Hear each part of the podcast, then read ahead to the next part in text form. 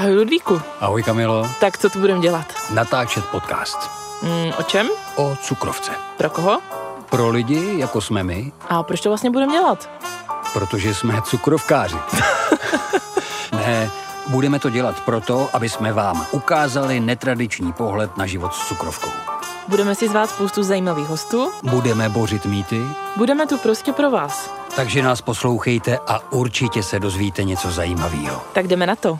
Tak, vítám vás u dalšího dílu našeho podcastu Okolo Dia. Mám velkou radost, že tady můžeme přivítat Anetu Deliovou, která pro mě byla velmi, velmi podstatným a důležitým člověkem, když mi zjistili cukrovku. Ahoj, Anet. Ahoj. To Ahoj. No, počkej, A ale počkej. to jsem se úplně zarazil. Moment, moment, no. já do toho musím vstoupit. Uh, jak to, že Aneta byla pro tebe, pro tebe takovým vzorem? Teď to právě chci říct, protože já si to pamatuju jako teď. My jsme, nebo takhle, já tady prozradím, že než jsme začali natáčet, tak jsme seděli na kávě a ani Ludvík, ani Anet neví, co tady teďka chci říct. To, ale to je pravda. A Mě když vlastně zjistili jako cukrovku a diabetes, tak o mě už tady všichni ví, že já jsem milovník Instagramu a profil právě Anety byl jeden jako úplně z prvních, úplně z prvních, na který jsem vlastně jako natrefila, že jo, protože jsem začala dávat mm-hmm. jako hashtagy cukrovka, diabetes a prostě, nevím, senzor a tyhle ty věci. A vyběhly mě asi tři nebo čtyři holčiny, teďka nevím, a ty jsi vlastně byla jako jedna z nich. Mm-hmm. a tam jsem vlastně v nemocnici zjišťovala úplně ty první informace, ty první informace o cukrovce. A v ten moment se mi to zdálo neuvěřitelný, že budu moct jako skutečně normálně žít, ale vlastně ty jsi mi to jakoby tak trošku jako ukazovala, že to jde. Tak proto jsem to tak chtěla jako uvíct, že to tak je. Dobře, a když to je takhle, uh, tak můžeš nám, Aneto, říct, uh, co tě vlastně vedlo k založení toho profilu? No, uh, tak k založení profilu mě vedlo to, že uh, jsem nějakým způsobem vždycky ráda uh, o sobě dávala vědět, co mi je. Mm-hmm. Chtěla jsem vždycky, aby to okolí vědělo. Kdyby se cokoliv dělo, tak abych prostě měla uh, jasno, že mi lidi kolem mě pomůžou. Ano. A vždycky mě bavilo to sdílet a uh, inspirovat se od třeba zahraničních profilů. A tím pádem jsem chtěla inspirovat i další lidi. A ty ses nebála, si- že se to může otočit proti tobě, že někdo třeba řekne, hele, ta, ta holka má diabetes, nebo, nebo uh, nosí pumpu, ta, ta má, má senzor. Víš, jako jestli takový mm-hmm. ten, ten negativní zpětný dopad. Asi jsem nad tím vůbec jako nepřemýšlela, že by na to měl, ně- měl nějaký negativní uh, dopad, protože prostě... Přišlo ti to přirozený? Já, přišlo mi to přirozený, Aha. naprosto. Mhm. Já si teda ale myslím na úvod, vůbec pojďme říct, kdo teda Anet je. Ne, tak dostaneme se k tomu. Ne, jasně. Já jsem, já, jsem se, já jsem se ale teďka musel zasmát, eh, jak se pereš o slovo. Všimla jsi z toho, Aneto, jak, jak, jak Kamila pořád prostě tady jako se... Dobře, Tak, tak... já tady vůbec nemusím být. Ale jo, my tě tady chceme, pojď. Ne, ne, ne, tak to se dozvíte jako v průběhu toho našeho povídání, který nás tady teďka čeká, ale jenom na úvod, abyste teda věděli, tak eh, teď tu bude oříšek, jo. Napsala jsem si to, co Aneta dělá. Je A bude. ortodontická asistentka, řekla jsem to správně, Ano. krása, výborně. Tle- Tleskáme.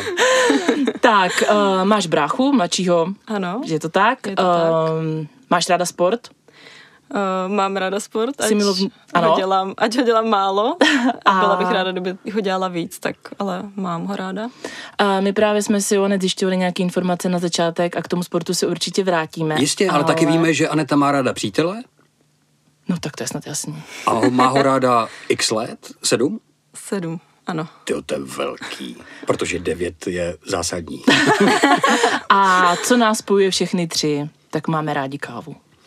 Že jo? Rozhodně. Já myslel, že řekneš diabetes a, a ty řekneš, máme rádi kávu. Ale uh, jasně, ta káva je nad tím. Uh, my tu kávu potřebujeme, protože konec konců jedeme na kofein a na inzulin, hmm. uh, tak jak už to je běžný. Ale Aneto, je, jak to celý začalo? On to nebyl diabetes. On to nebyl diabetes. Uh, celý to začalo celiaký, zhruba uh, nějaký tři měsíce před uh, vlastně uh, zjištěním diabetu a ještě dřív zjištěním u mýho taťky, který byl vlastně spouštěč toho, kde, kdy jsme začali celou rodinu vyšetřovat, jestli to u nás v pohodě není, stejně jako u něj spíš. Jasně. A, uh, a pak se to nějakým způsobem rozjelo, no, po té celiaky. Počkej, Aneto, jak myslíš, že se to po té celiakii rozjelo? Uh, pár měsíců na to mi byla právě diagnostikovaná cukrovka, mm-hmm. diabetes prvního typu, který uh, vlastně už pár let měl i můj mladší brácha. Jak jste na to přišli? Chodila si hodně čůrat? Byla si unavená? Potila se z noci? Nebo jak, jak Přes, k tomu přesně došlo? tak, no. Uh, bylo to takový období, kdy jsem najednou z ničeho nic měla uh, strašný nechutenství, uh, vlastně chodila jsem extrémně na záchod a když jsme šli poprvé k naší uh, obvodní lékařce dětský, tak ta vlastně uh, nikoho to víceméně, i když jsem měla takový ty klasický Symptomy? příznaky, symptomy, který má víceméně každý dítě, který mu to zjišťujou, bych řekla, tak eh, to nikoho nenapadlo, ať už ten brácha prostě doma cukrovku měl pár let přede mnou. Uh, a paní, paní doktorka si právě myslela, že uh, je to nějakým způsobem začínající puberta, že zřejmě zkouším, Že se propisují hormony a, Mhm, a že je to zkouším takový ty první uh, hubnutí a že teda nechci jíst a podobně. No a tak jsme to nějakým způsobem nechali trošku bejt, ona mě nějak extrémně nevyšetřovala. A zhruba uh, po týdnu, kdy jsem začala extrémně hubnout, kdy jsem opravdu za týden zhubla nějakých 10 kilo.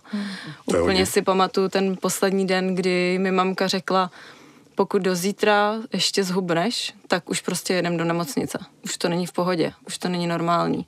Co doma bylo, když se tohle to zjistilo, že tak brzo po jedné diagnoze máš na jednou druhou? Uh, no, pro mě upřímně to bylo vysvobození v tu chvíli. Já si opravdu uvědomu, úplně vidím ten den, kdy jsem do té nemocnice přijela na ten uh, urgentní příjem, kde mi nabrali uh, krev, nechala jsem uh, si, vlastně vyčurala jsem se do Do skleničky, zkumavky, hm. tam mi nas, uh, Dali ten prou, proužek, dali takový ten proužek, papírek, ano. jasně? Paní uh, sestřička nebo paní doktorka se na to podívali a řekli, no, paní Deliova, tak tady je to jasný. A já si úplně, úplně pamatuju přesně ten den, kdy mě odváděli na to dětské oddělení si lehnout, jako přesně na to oddělení, kde byl brácha. Hmm. A kdy jsem si jenom lehla, nechala jsem si nabrat krev, nechala jsem si napíchnout tu kanilu a říkala jsem si v tu chvíli jenom, teď mi bude dobře prostě už. A úplně přesně to jsem tady říkala pár prostě dílů zpátky, že vlastně ten moment toho, když ti řeknou jako tu diagnózu a to vlastně jako co ti je, tak si jako cítíš velkou úlevu. Já jsem to měla úplně úlevu. stejný. V ten okamžik totiž nedojde to, co tě všechno čeká, nebo co to jako znamená, ale už víš, co ti je. Ono je to to Přesně vysvobození toho pomenování ty situace, že jo? No, přesně tak. Přesně tak. No, mě zaujalo, co si ale říkala, tatínek teda celiakie, Ano. brácha, Diabetes. diabetes a celiakie Teď taky. už, teď už taky, ano. A ty máš teda diabetes, celiaky, Celiaky, hypotyreózu. to je... To je další věc, která vás spojuje s Kamilou, to je nedostatečná funkce štítní žlázy. Žláze, ano. To taky není jednoduchá nemoc. No, uh, ale tak nějak v tom spojení všech těch věcí je to pro mě uh, víceméně věc, kterou jsem skoro odignorovala. Hmm. Vlastně já je, mojí povinností je jenom brát prášky každý den a uh, nějakým způsobem vůbec neřeším, že tohle z toho nemocní mám, abych pravdu řekla, protože je to úplně to nejmenší z toho všeho, co já řeším každý den. Tomu rozumím, zvlášť když vlastně to není veškerý výčet. On mm-hmm, tam chybí ještě, ano. tam chybí laktózová intolerance, čím se potom dostaneme uh, posléze k jídlu a ty ten výběr máš teda hrozně, hrozně osekaný, ale uh, ono se nedá všechno držet na 100%, protože to bychom asi se z toho zbláznili a možná bychom to nevydrželi. Ale pojďme po tomhletom schrnutí celiakie, diabetes 1, hypotyreoza a laktozová intolerance, tak to jsou sice zásadní věci, ale nejsou to ty hlavní hybný, který vlastně dělají tvůj život takový, jaký teď je. Ty jsi na začátku měla, předpokládám, nějakého přítele, eh, když si měla celiaky a diabetes 1, měla. Mhm, ano. Propsalo se to, protože většinou takováhle zásadní informace se nějakým způsobem propíše do vztahu. Ať kladně nebo záporně. Eh, U tebe to bylo podobně? Já musím říct, že u toho, u takové té mojí první velké lásky uh, jsem to tam nějak nevnímala. Nějakým způsobem to nebylo uh, asi pro ně nic zásadního, co by musel řešit. Ale po téhle první lásce přišla uh, Ta opravdová? Úplně, no, právě mezi tím bylo ještě něco, čemu bych neříkala láska. Jasně. Ale prostě byl to kluk, který, kterým se úplně nelíbilo, že mám diabetes. A to jak byla... To dal, jak, promiň, jak to dával najevo? No, dával to najevo tak, že uh, mě dlouhý roky odmítal. Uh, my jsme spolu dlouho tak jako laškovali, furt to bylo takový, jako že uh, jsem si myslela, že z toho něco bude, ale nikdy z toho nic nebylo a právě uh, pak jsme narazili na konci na to, že uh, vlastně že vlastně prostě to já nejde. mám tu cukrovku a vlastně to nikdy člověk neví, jako a že on chce úplně jiný život. Co se tím může stát, no. Mně ještě jenom napadá, nechci přetrhat nit, ale nezaznělo tady můžu to říct, jsem žena a ty jsi mladá holka, takže to je teďka 25 let a můžeš nám jenom říct, jak dlouho teda cukrovku máš, aby ještě posluchači si to dokázali představit. Cukrovku mám 15 let. 15 let, takže jenom aby to tady takhle zaznělo, že opravdu od malinka, dalo by se říct. Mhm. Když jsi byla úplně malinká, nevím, jestli si to vybavuješ, Myslíš si, že to bylo pro tebe dost těžký a zásadní, že jsi to už uvědomovala, anebo tu tíhu tenkrát ještě měli na hrbu tví rodiče? No, řekla bych, že spíš moje rodiče, protože tím, že ten brácha vlastně měl od roku 2002 cukrovku, já v roce 2006, tak uh, oni už tím životem s bráchou nějak, nějakým způsobem žili. Já jsem hodně vnímala to, že když jsem chtěla cokoliv extra, co brácha nech, nemohl v tu dobu, tak uh, jsem se před ním schovávala, nějaký bombony, lízátka, sušenky a tak. Takže to bylo jediné, co já jsem v tu dobu vnímala. A potom vlastně, eh, jak jsme mluvili o tom, kdy mě přijali do té nemocnice a já jsem cítila tu strašnou úlevu, tak e, i přesto, že ten brácha cukrovku měl a já jsem věděla, co mě čeká. Já jsem věděla, že mě čeká píchací injekce a věděla jsem, jaký život e, žije brácha, tak v tu chvíli mě to vůbec, jako vůbec nepřišlo. Tím, že jsem cítila tak strašnou úlevu, tak jsem říkala, že udělám všechno pro to, aby mi bylo zase dobře. Bylo i v tom, nebo hrálo v tom roli i to, že si věděla, že v těch rodičích máš velkou oporu? Jo, rozhodně. Rozhodně jako rodiče v tom hráli velkou roli, protože já vím, že uh, pro, hlavně pro mamku, to muselo být, muselo to být strašná rána, protože mamka byla s bráchou doma od, těch dvě, uh, od toho roku 2002 uh, celkem dlouho, vlastně nepracovala, starala se o něj a uh, potom jsem k tomu přibyla ještě já a ta starost byla obrovská. Byla obrovská. Byla to máma, že jo? Ale mamka to nikdy na sobě nedala přede mnou znát. Jo, že mamka vlastně vždycky... To, to trápení, mm-hmm. že má se mm-hmm. svýma dětmi, nebo, se nebo prostě, starost o svý nebo, děti. Mluvím o mamce samozřejmě i taťka, ale mm. oni to prostě prožívali spolu v tu dobu. Uh, vím, že z toho byli špatný, ale a, a tu bolest nikdy, se snažili před, ano, před dětma nikdy to, skrýt, nikdy to na mě prostě, abyste to pro mě byly vždycky strašná opora a strašně, uh, strašně mě, se mě snažili pře, přivést na, ano, přivést na to, že vlastně je to úplně normální život, že se tak dá úplně normálně žít. Mně napadá, a myslím si, že to napadne asi většinu lidí, jako když to takhle řekneš, tak vlastně nějaký onemocnění se tak to vaší rodinou jako tak jako protkává, prostě tam je, jako řešili jste to někdy, jakože táta má jaký máma vlastně taky, vy máte tyhle ty nemoci, nebo prostě jste to přijali, že to tak je a žádnou spojitost to mít nemůže? Když jsme byli menší, což vlastně mamka v tu dobu ještě jaký zjištěnou neměla, tady má hmm. úplně čerstvě hmm. zjištěnou, mm, měl to zjištěný taťka, já teda a brácha měl nějaký hodně hraniční v tu dobu, hodně hraniční eh, výsledky, tak eh, jsme byli na nějakých genetických testech. Trošku se to jako řešilo, ale um, nikdy jsme se v tom nějakým způsobem nešťourali. Prostě to tak je, nějak hmm. jsme to tak prostě přijali a nemělo jako smysl hledat nějaký důvod, proč. Prostě to tak je a nikdy jsme se k tomu Vidíš, tak to je první rozdíl mezi náma dvouma. Já se pořád tam proč? se snažím najít tu odpověď. a, ne to, a ty nemáš ani teď uh, někdy takový ty momenty, ty pochybnosti, že si říkáš, proč zrovna já, proč zrovna naše rodina, proč zrovna brácha. Jakože jsou, že, že jsou takový ty chvíle, kdy si říkáš, je toho moc? Samozřejmě, že jsou, ale jsou čím dál tím míň. Hmm. Dřív jsem to řešila víc a řešila jsem to ve spojitosti s tím, že jsem uh, chtěla dělat něco a u toho neřešit glykémii, třeba cvičení, když tak jako si vzpomínám uh, do dřívějších let, kdy jsem hodně cvičila, ale uh, nějakým způsobem jsem to pojala jako je, je to náš život, prostě musíme se s tím poprat, žádná jiná možnost není a všechno se z nějakého důvodu děje sice ten důvod nevím, neznám, ale třeba se ho jednou dozvím. Aneto, ty jsi zmínila cvičení. Mm-hmm. Ty jsi cvičila hodně, viď? Cvičila jsem hodně. Vy jste sportovní rodina, nebo ty jsi se vymykala? Nebo to bylo kvůli příteli, nebo, nebo kde byl ten, ten motiv, kde byl ten drápek, který tě hnal na to, aby si chodila do posilky? Tak ten úplně, úplně první impuls, že se sebou něco začnu dělat, bylo po, uh, po tom rozchodu s, toj, s tou mojí první láskou, uh, kdy vlastně on se rozešel se mnou, já jsem hledala nějaký důvod, proč to tak bylo. Uh, proběhly tam i nějaký poznámky na moji váhu během toho vztahu. Což holka nemá ráda, to není to příjemné. nemá ráda. Takže eh, když jsme se rozešli, tak tak nějak přirozeně jsem chtěla začít něco dělat, chtěla jsem vypadat líp, furt jsem si říkala, tak třeba třeba už se mu budu líbit víc a třeba se k sobě vrátíme. Takže tam to celé jako začalo ale rozjelo se to pořádně s tím cvičením, až když jsem poznala uh, přítele. S kterým, současnýho? Současnýho, s kterým jsem teď.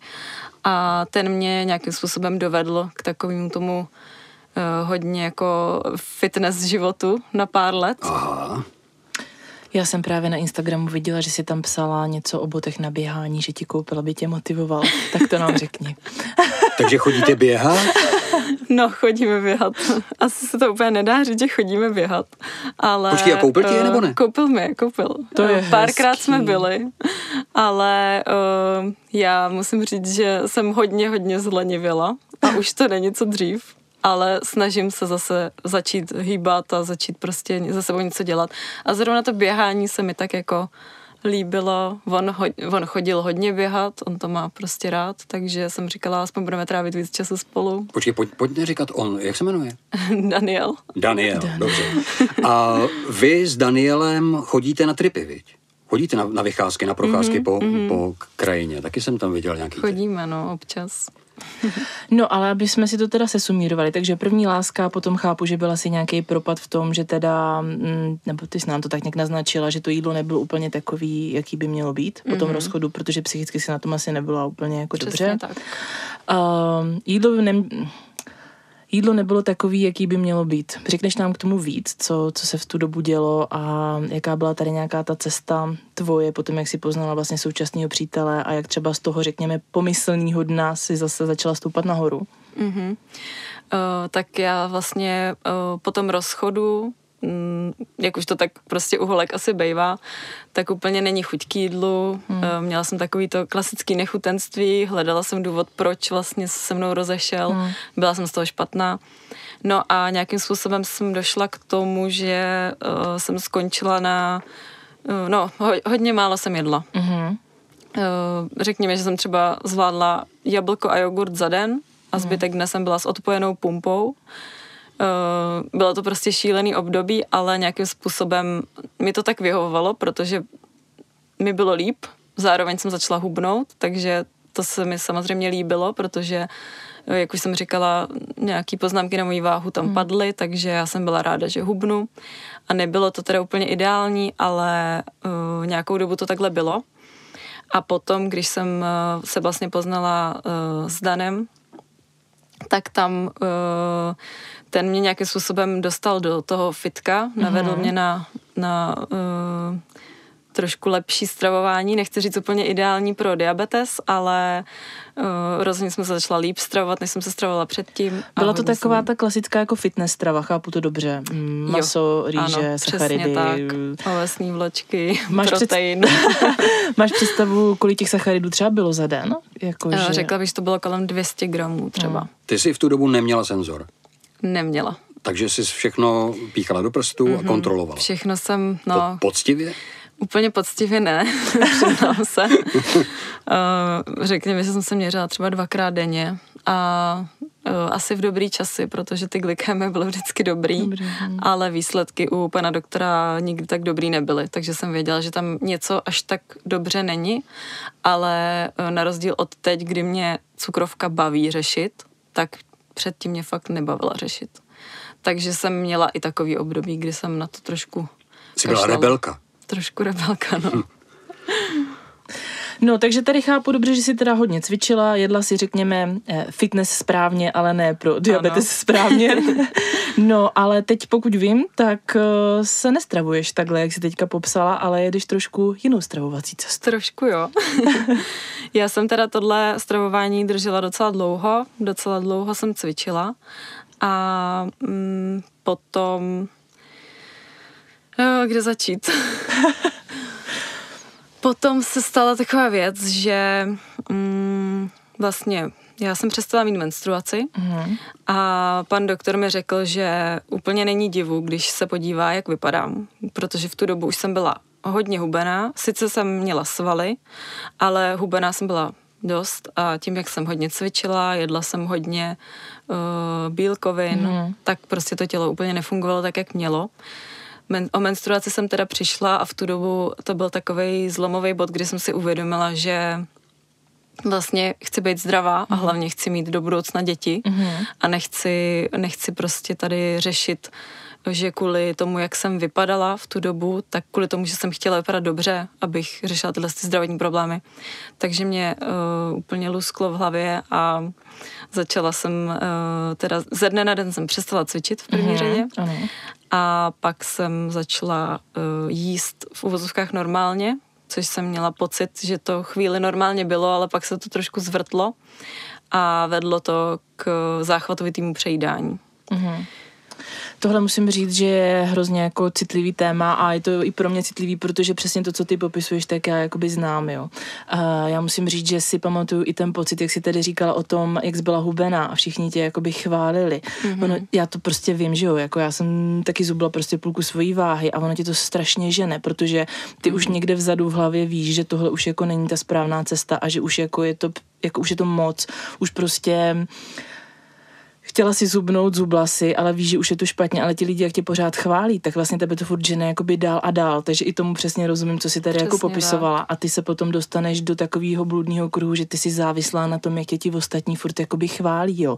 Že vlastně to, co bylo předtím, to když byl člověk jako v mém případě, v tvým ne, ale v mém případě tlustý, tak vlastně to je jako ten červený světlo, kam už se nikdy nechceš vrátit a vlastně furt jakoby chceš slyšet tu chválu zvenčí. Právě v tomhle tom jsem ti chtěla jenom jako mm, vyjádřit podporu, že já vlastně jsem si taky taky prošla záchvatovým tím přejídáním, takže vím, jako co to je a je to strašně jako složitý a začarovaný kruh, ze kterého je strašně moc těžký vystoupit. Holky, k tomuhle bych se chtěl vrátit. Povídali jsme si o tom před chvílí eh, na kávě, ale nebyli tam s náma ty, kdo nás teď poslouchají.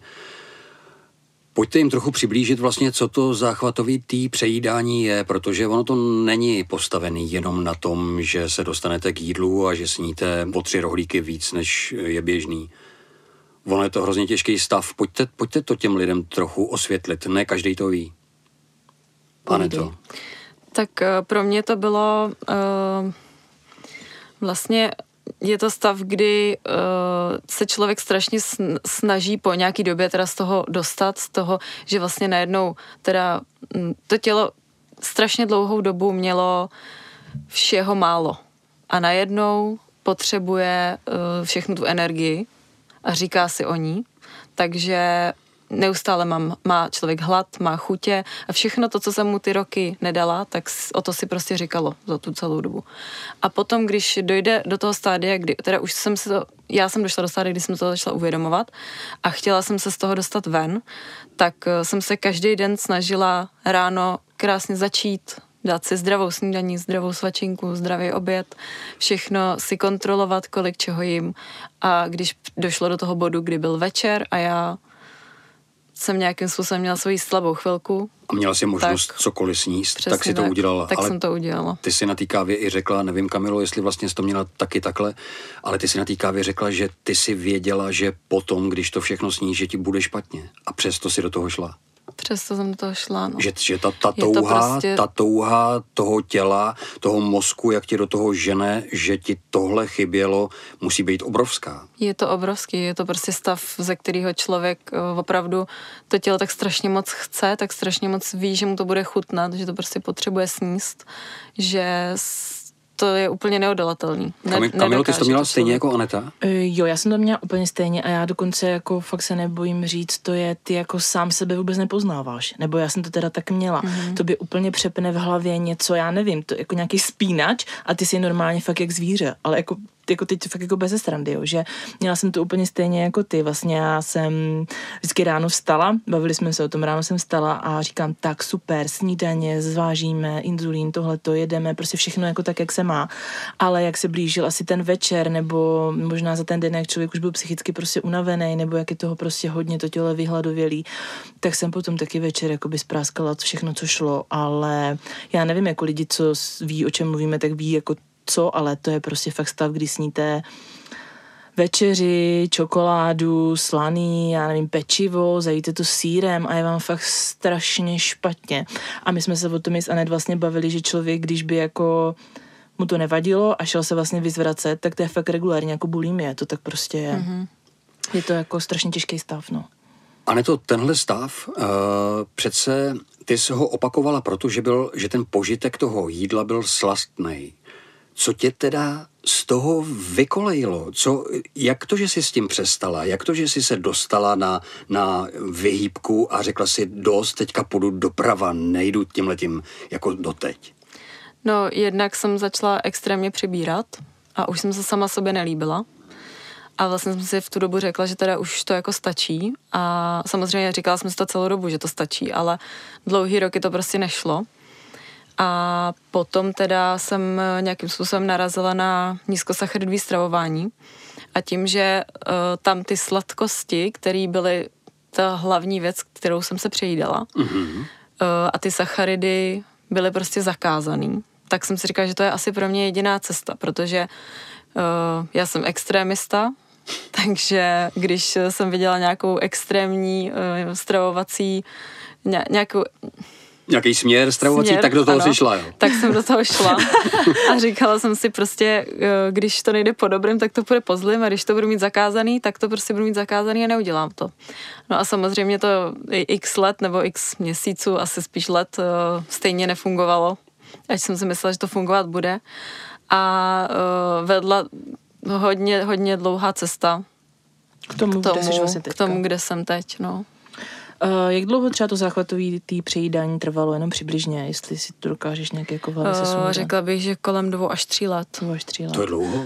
To je dlouho. A ty jsem chtěla říct, jak dlouho si čistá, ale tak to asi jako není zrovna ideální.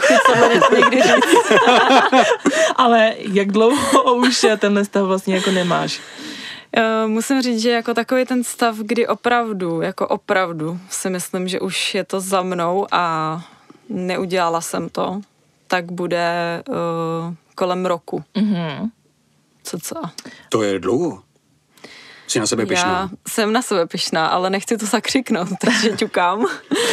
Protože je to opravdu, je to opravdu běh na dlouhou trať a, a snad už opravdu, no. My tě budeme držet pěstí. Uh, já jenom ještě bych chtěla, protože dokud to mám v hlavě, ty jsi nám na kávě říkala, že si na téhle cestě, konkrétně v tom záchvatovým přejídání, měla jednu velkou pomoc. Eh, paní doktorku, tak jenom jestli to tady chceš zmínit, protože jsi říkala, že to pro tebe bylo jako zásadní sledání. Určitě. Eh, já jsem se rozhodla vlastně někdy na začátku, až na začátku tohohle roku, že eh, půjdu k psychosomatické lékařce, která jsem si říkala, že by mi už konečně mohla pomoct hmm. definitivně se toho zbavit. No a probrali jsme teda celý můj život na tom sezení. Eh, bylo to opravdu strašně dlouhá návštěva, která z začátku pro mě byla hrozně eh, psychicky náročná. Chtěla jsem je každou chvíli brečet, když jsem tam byla protože jsem si uvědomovala, co vlastně, čím, čím vším jsem si jako za ten život prošla. Mm-hmm. Hlavně v týmí hlavě, protože o záchvatovém přijídání dlouho, dlouho nikdo nevěděl. Mm-hmm. Takže vlastně nějakým způsobem jsme došli na tom sezení k tomu, že jsem teda extremista a jdu na 200% úplně do všeho, ať už se to týkalo toho mýho cvičení a fitness stravy, nebo právě nejezení, anebo potom tady toho přejídání tak, eh, že by bylo dobrý se prostě sklidnit a některé věci tolik neřešit. A uh, jsem vám říkala tu větu, kterou prostě nikdy nezapomenu, kterou mi paní doktorka řekla na konci sezení A řekla mi větu, že život je jako to bogán a já jsem vlastně uh, přesvědčená, jak ten tobogán vede a ač ten tobogán vede doprava, já jsem přesvědčená, že vede doleva, tak já ho doleva přestavím. Hmm. A že tohle to není dobře a že ten tobogán prostě musíme následovat a v některých situacích uh, se nechat vést prostě. A tam přišel ten moment takového toho sklidnění, řekneme. Tam uh, ani, ani jsem si to neuvědomovala mm-hmm. dlouho. Musím říct, že týden, zhruba týden po téhle návštěvě jsem měla takovou depku, jsem nevěděla, co se sebou, jsem si vlastně všechno uvědomila. A po tom týdnu teda jsem si řekla, že je dobře, tak jdu do toho, prostě nějakým způsobem už se opravdu uh, dám dokupy a začnu na sobě pracovat.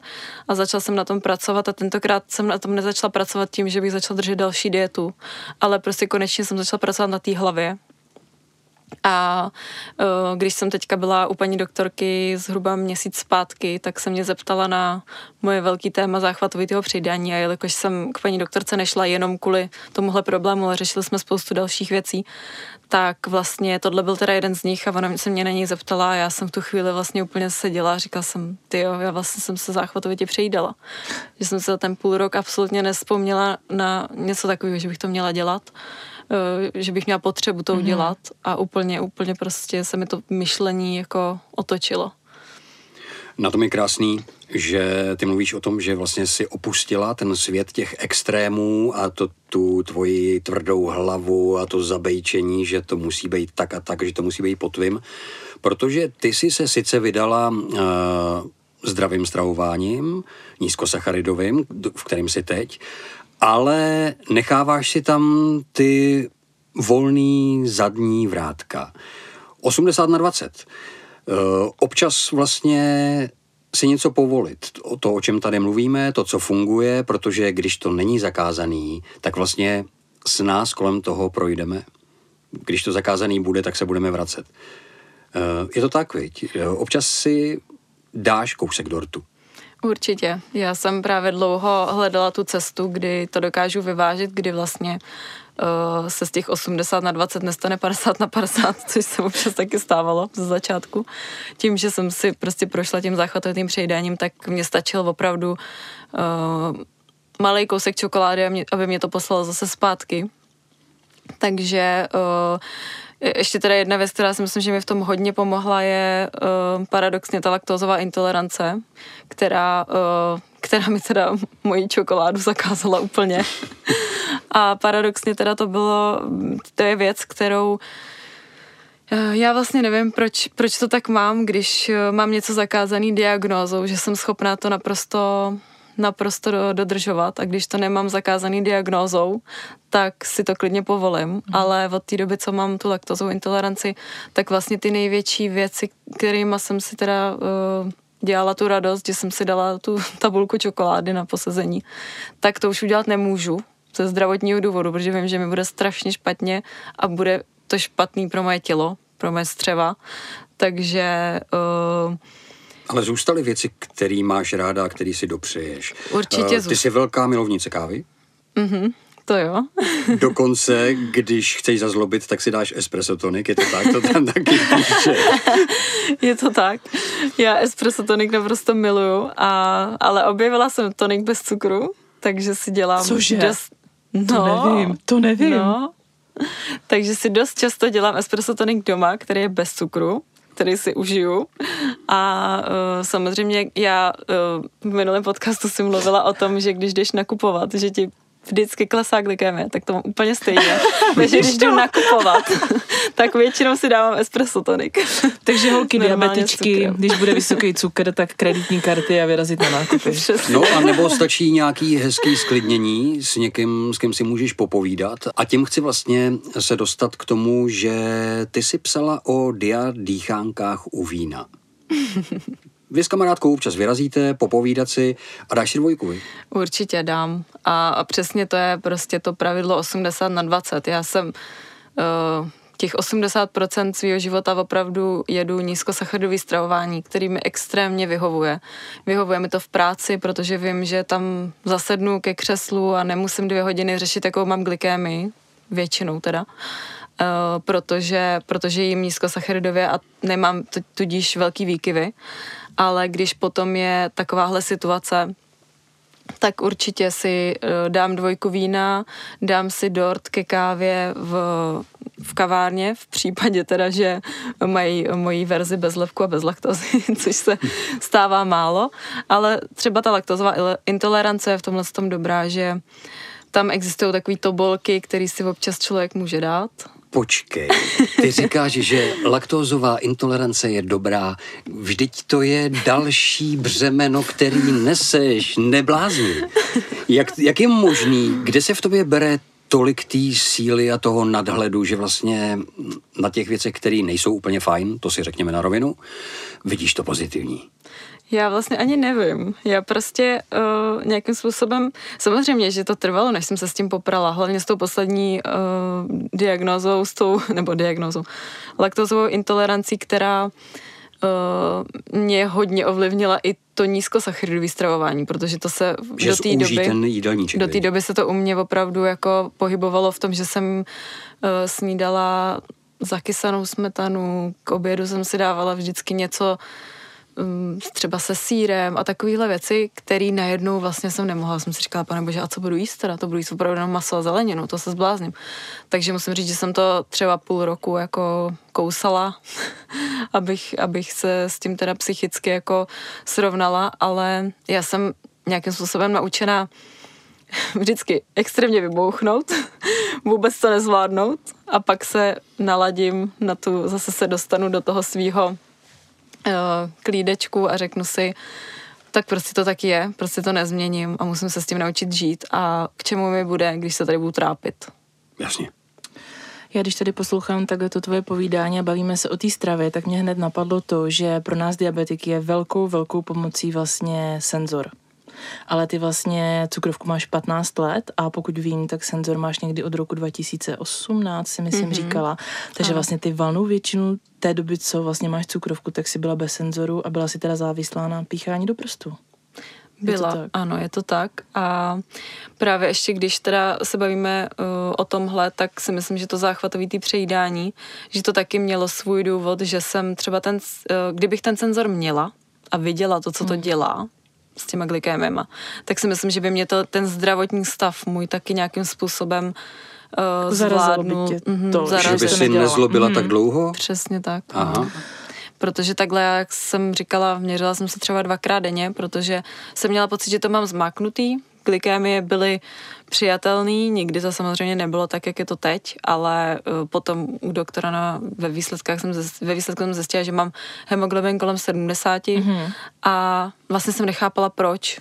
Zároveň teď to moc dobře vím, ale v tu dobu mi to prostě asi nedocházelo jenom, nebo jsem to nechtěla vědět. O tom jsme se tady vlastně bavili s minulým minulým hostem Lubošem, který vlastně říkal, že si dělá tady takovýhle jako odpočinkový týdny, že vlastně přesně jak říkáš, ono se trefíš třeba, že si odebereš krev a máš hezky, máš 5-5, ale to, že tam byl kopec, že si byla na 15 přesně, a zrovna v ten tak. moment se nezměřila, mm-hmm. tak prostě ono to strašně zkreslí ty informace, jak to vlastně může působit, jaký cukr máš. No a lidi, co tě sledují na Instagramu, tak teda ví, že uh, ty jsi měla freestyle libre senzor mm-hmm. dlouhou, dlouhou dobu, ale teďka, jak tady s náma sedíš, tak vidíme, že to není úplně pravda. Vy, co na mě nevidíte, já teďka dělám UP, protože Aneta se přidala do mýho týmu a máme Dexcom. Tak co nám k tomu řekneš? Uh, proč? proč? no, co tě k tomu vedlo? Tři roky jsem byla na freestylu a ze začátku pro mě byla jediná přijatelná věc freestyle, protože jsem tím, že jsem se měřila dvakrát denně, tak pro mě nepřipadal v úvahu mít senzor, který musím kalibrovat dvakrát denně, protože mm-hmm. mi to v uvozovkách přišlo zbytečný.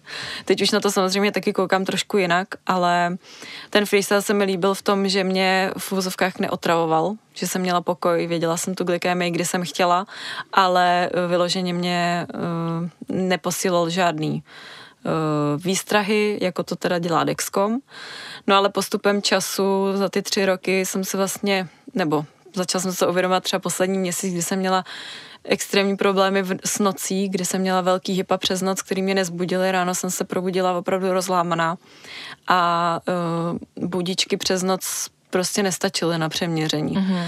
Takže tohle to mě vedlo k tomu, že bych ten Dexcom chtěla vyzkoušet, domluvili jsme se na tom s panem doktorem a zároveň eh, tím, že dělám práci, jakou dělám a opravdu jeden, kdy jsem třeba dvě hodiny u křesla a v případě, že se chci změřit, samozřejmě všichni v práci vědí, že mám cukrovku, e, není to problém od toho pacienta odejít a jít se změřit, ale je to pro mě komplikace a je pro mě mnohem komfortnější mít na ruce e, na hodinkách tu hodnotu, kdykoliv prostě chci a nemusím kvůli tomu extra odcházet. od Možná pacienta. bychom měli k tomu ještě říct, že to není jediná pomůcka, kterou ty na diabetes používáš.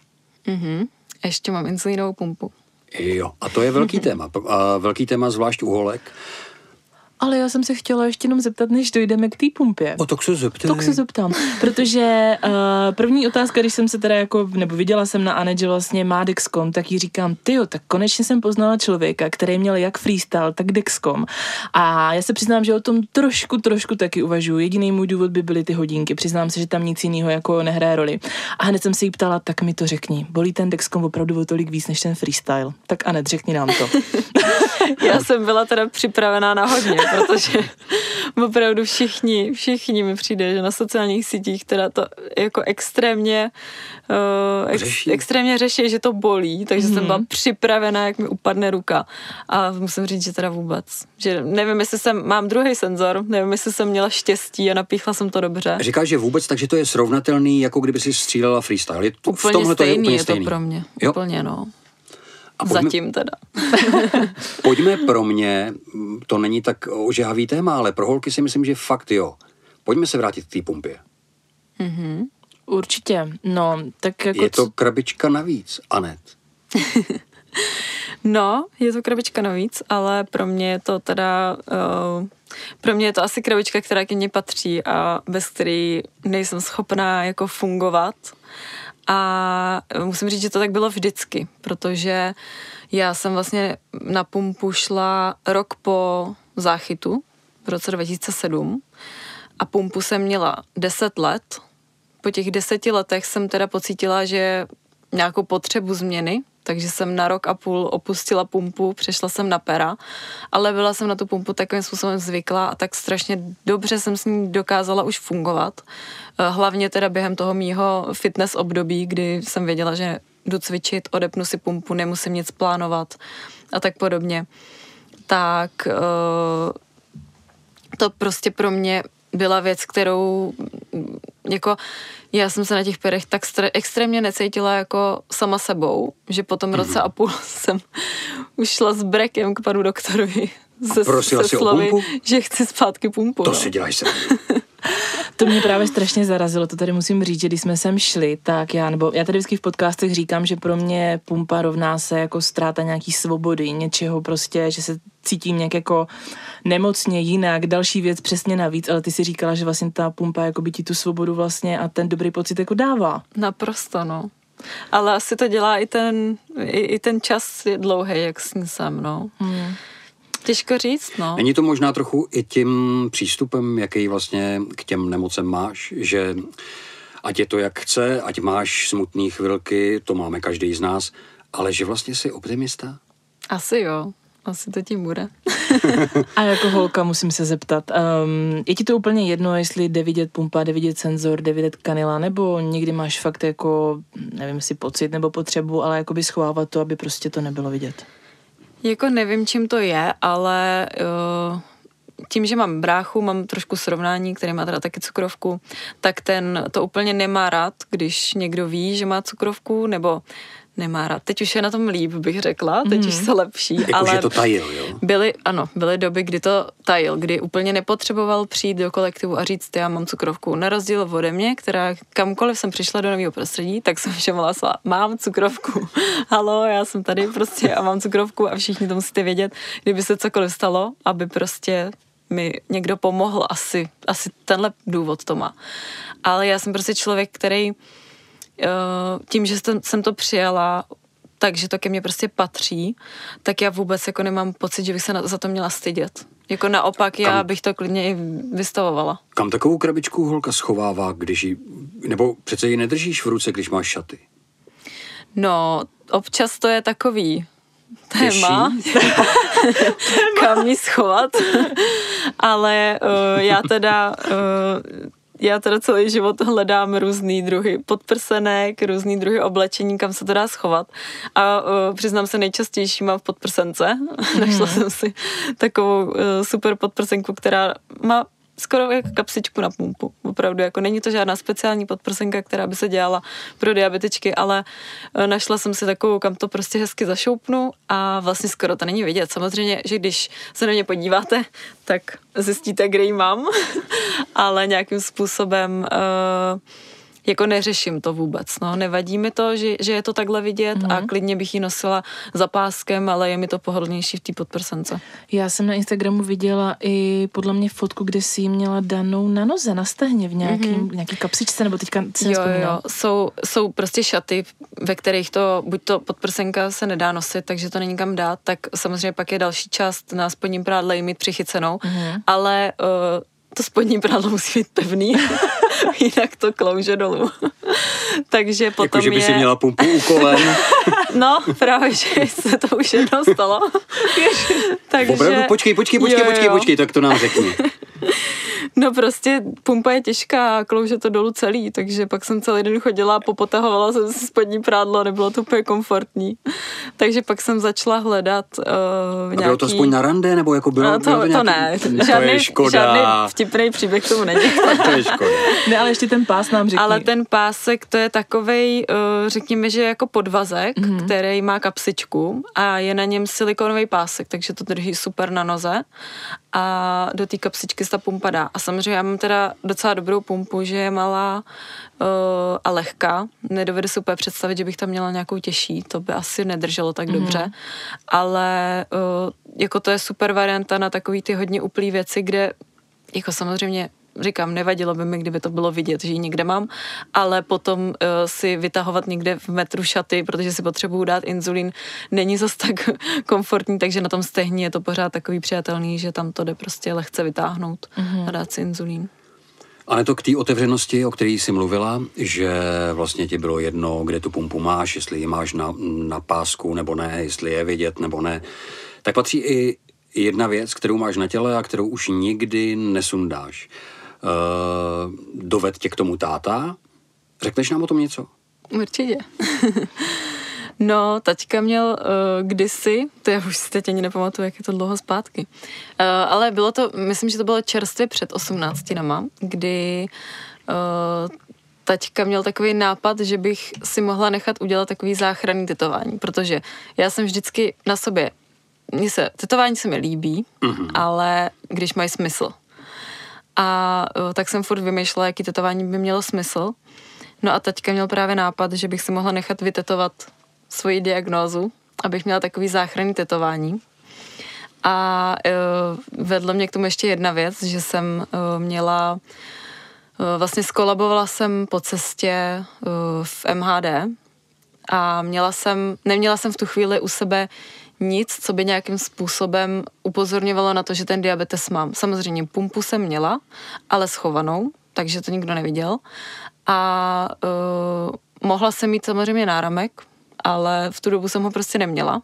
Takže tohle jsem si říkala, že nikdy nezapomenu uh, doma a nechala jsem se teda vytetovat uh, diabetes na ruku. A, a je to takový prostě záchranný tetování. No. Říkám si, že když se cokoliv stane, tak uh, diabetici při velký hypoglykemii vypadají jako eh, že požili nějakou návykovou látku a dost často eh, záchranáři kontrolují vpichy. A když se podívají na moji ruku, tak v místě vpichu zjistí, že mám diabetes. Jasně. Uh, ty jsi říkala, že jsi skolabovala. Většina lidí, kteří už mají nějakou dobu diabetes, tak vlastně na sobě hypoglykemii poznají. Ty už to dneska bezpečně poznáš? Uh, tak jednak mám senzor, což je velký pomoc. Dobře, počkej, zapomeňme na něj. uh, jo. Jde o pocit. Jo, jo, určitě. Určitě mám uh, pocit, vím, vím, kdy mám hypo, vím, že mám i vysokou glykemii, to na sobě poznám a má, má na tom velkou, uh, velkou zásluhu i asi ta nízkosacharidová strava. Protože dokud jsem měla uh, vysokou sacharidovou stravu, tak tam byly takový výkyvy, že občas jsem nepoznala, že mám třeba glykémii 12. Teď to bezpečně poznám, protože se necítím dobře. Tady přesně vím, o čem mluvíš, protože já jsem na začátku taky výzky poznala jenom hypoglykémii a jako když jsem měla 12 a vyšší čísla, tak jsem to moc na sobě jako nepoznala. A teď to poznám, že mi není dobře a že se mi chce hrozně spát. Takže si říkám, že možná časem, jak máš jako diabetes, tak potom to rozklíčuješ víc a víc. Ale ještě bych se chtěla zeptat na jednu otázku. Uh, ptám se já jako holka holky. Uh, Přemýšlíš jako o miminku, zvažuješ jako jestli cukrovka by pro tebe byla taková překážka, že by se rozhodla děti nemít, nebo jak tuhle tu otázku jako vnímáš?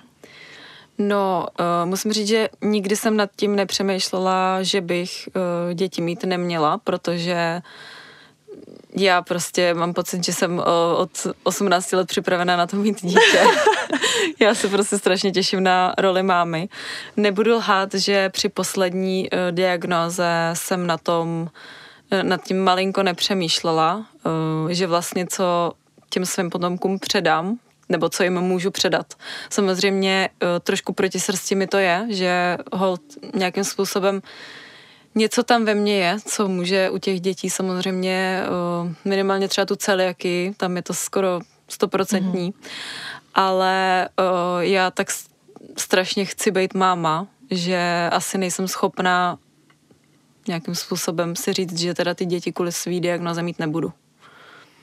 Já když jsem tady vlastně natáčela rozhovor s paní doktorkou Krejčí, tak musím říct, že mě ten rozhovor tím způsobem jako uklidnil, že mě vdala tak, jako bych řekla, klid a jako ne energii, ale takový jako pocit toho, že vlastně je to v pohodě, že ti lékaři se o nás postarají, že vlastně sice ta kompenzace té cukrovky je jako přísnější a opravdu ty hodnoty musíš mít jako krásný, ale že když máš k sobě toho parťáka, toho doktora, který tě tím jako provede, takže je to vlastně skoro jako by těhotenství jako řekněme zdravé ženy. takže určitě není jako důvod, proč se toho nějak bát a do toho prostě nejít a úplně to z tebe. Cítím, že se na to těšíš, na tu roli. Moc se na to těším. Tak já si myslím, že jsme pomalu uh, dospěli ke konci. A ne to myslím, že jsme tě vyspovídali ze všeho, co jsme mohli. Jenom jsem vám chtěl říct, že určitě máte radost tak jako já s Kamilou, že takový senzační člověk jako Aneta sem k nám přišel a podělil se o svůj životní úděl. Myslím si, že je hrozně fajn, že máš uh, silný a milující rodiče, který ti v tom pomohli a určitě i včetně bráchy ti dali právě a tvýho Daniela, jmenuje se tak, že jo? Ano, ano. uh, takže ti, že ti vlastně dali tu, tu obrovskou sílu a ten nadhled, kam jsi se dneska dostala. Protože když se podíváme na ten výčet diagnóz, který máš, tak uh, ten start není úplně jednoduchý. Takže ty tu sílu budeš potřebovat a já si myslím, že bychom ti měli popřát, aby si ji držela, protože ty ji máš. Moc vám děkuju. Musím říct, že když jste mi napsali, jestli bych šla k vám do podcastu, tak jsem z toho byla extrémně nervózní. Ale oba jste strašně super, cítím se tady fakt dobře a bylo to strašně příjemný s váma. Ty jsi hodná. Děkujeme moc. Díky. Taky vám moc děkuji. No a vy se mějte a příště se uslyšíme zase s nějakým jiným zajímavým tématem. To je pravda. Pa. pa.